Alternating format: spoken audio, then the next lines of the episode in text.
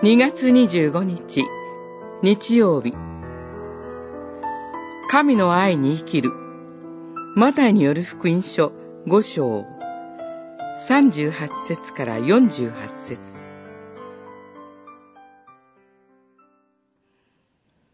しかし私は言っておく。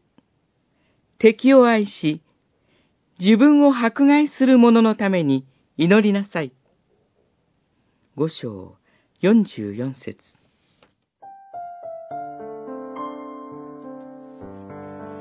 敵を愛し、迫害する者のために祈ることは、決して簡単なことではありません。私たちは、日々の生活の中で、隣人を愛することに苦しむことがあります。しかし、今日の箇所で、主イエスは、驚くべきことを言われます。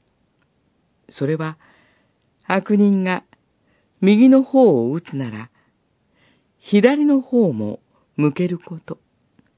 下着を取ろうとする者には、上着も取らせること。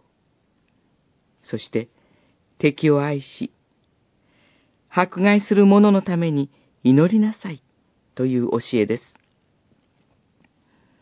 天の父は、悪人にも善人にも等しくその恵みをお与えになります。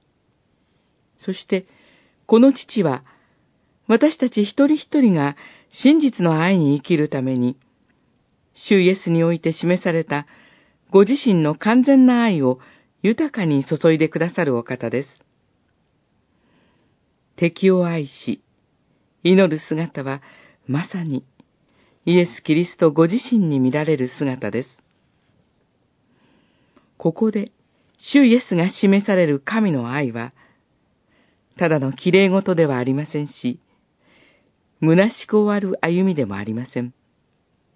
この神の愛は、紛れもなく、神に敵対する私たち罪人に向けられたものです。